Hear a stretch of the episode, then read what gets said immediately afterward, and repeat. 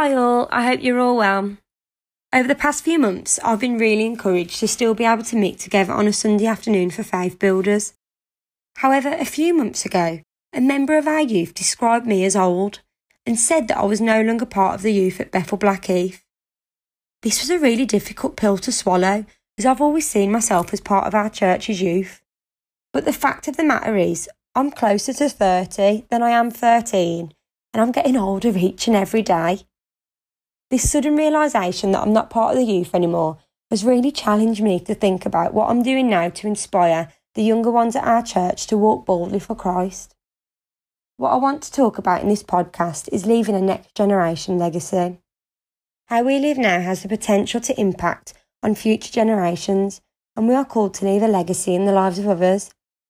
What are the younger generations seeing in you that is inspiring them to continuously seek Christ and step out in faith and serve Him? How will future generations summarise your service for God?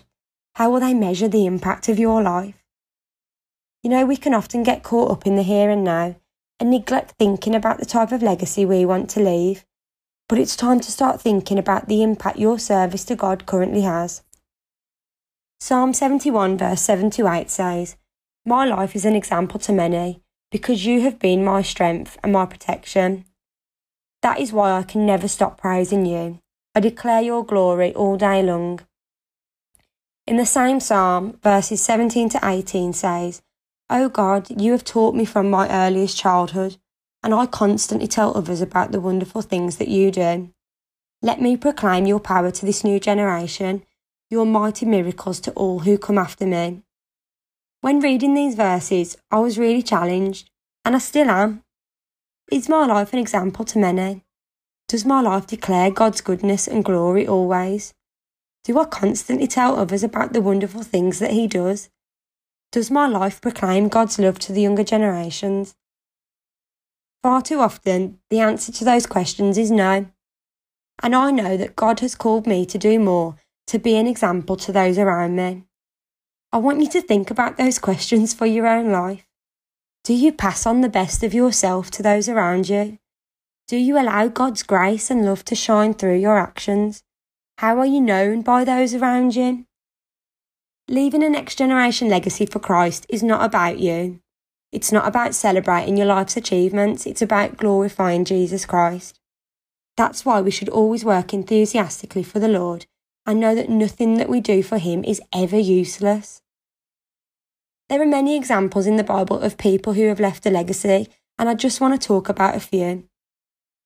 Abraham, who was called the father of faith, always trusted God, regardless of his external circumstances, and his life is a powerful example to Christians even now.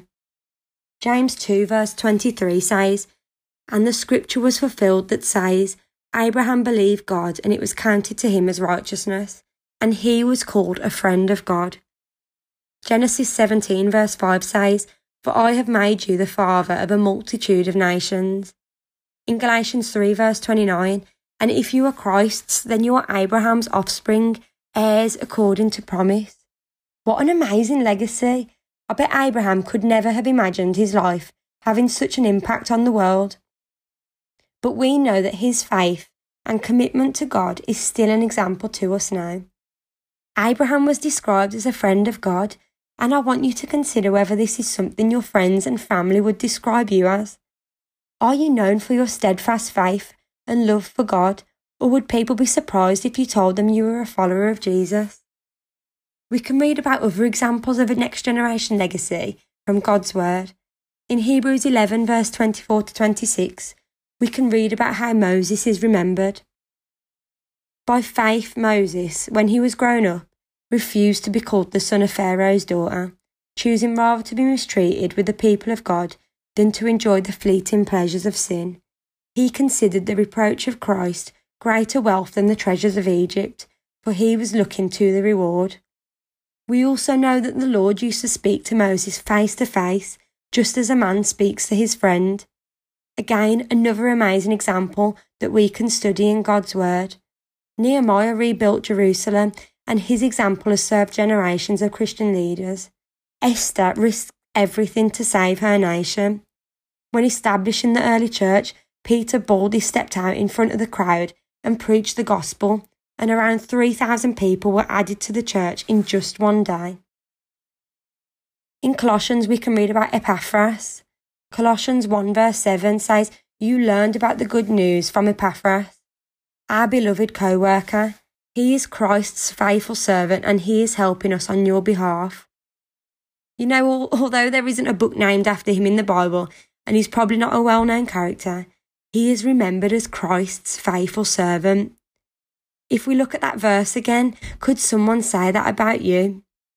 Could anyone say that they learned about the good news because of you and your life? When Paul and Silas were in prison, their continuous joy and understanding of the power of prayer and praise changed the lives of the jailer and his family. Their example reminds us to always exercise the power of joy despite our circumstances. Paul and Silas were remembered for their singing and praying. What do the people around you hear from you?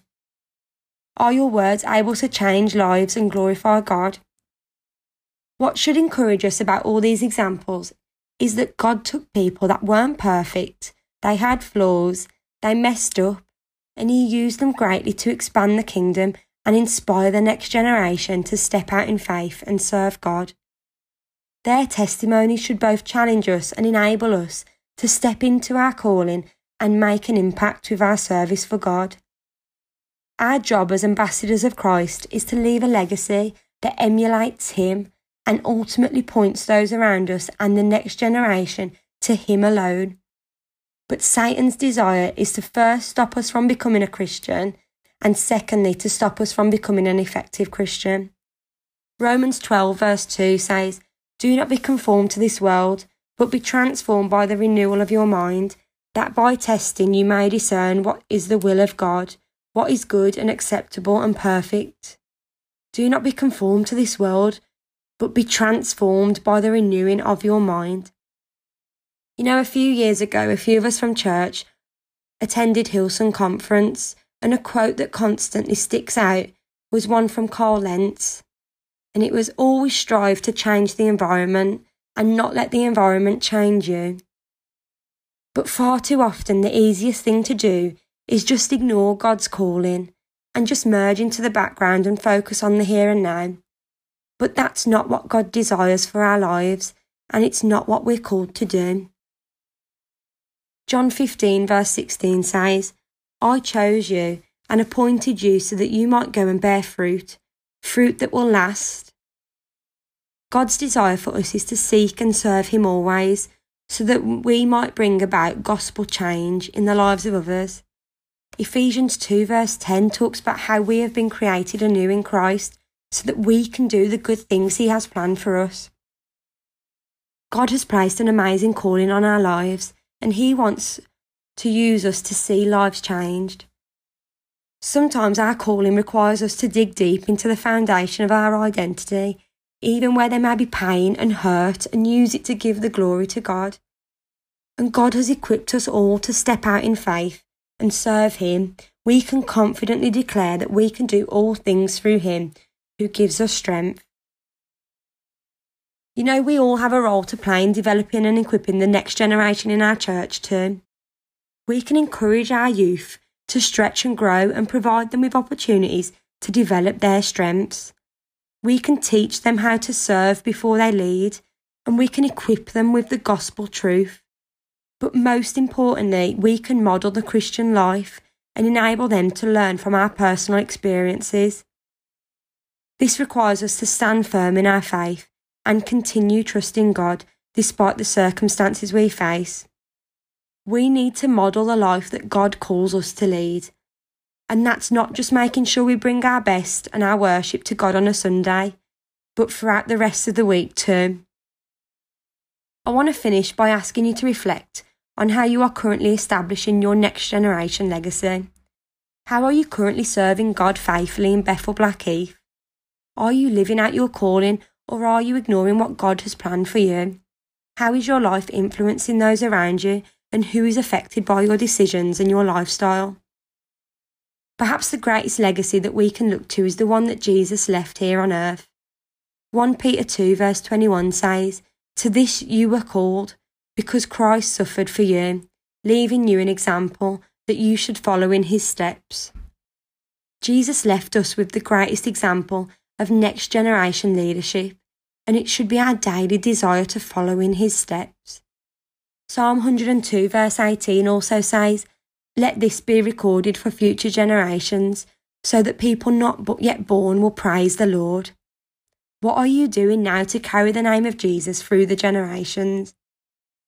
I heard a preacher speak recently on UCB, and it really challenged me. He spoke about how alcoholism, poverty, bereavement, pain, depression, debt, anger, hurt, these are all things that migrate from generation to generation. Maybe God has called you to step out in faith to shine the light of Jesus into desperate circumstances in this current generation. Maybe God has called you to make an impact locally, nationally, or even globally. What we know is that each generation requires a revival from God, and we can either be a part of it or sit back and wait. What is your response to this challenge? I pray that as a church we will see generations after generations proclaim God's praise, and that each one of us will stand firm in our faith and live to impact the lives around us. Let us be courageous. Let us step into our calling and see the name of Jesus carried through to every generation that comes through Bethel. Amen.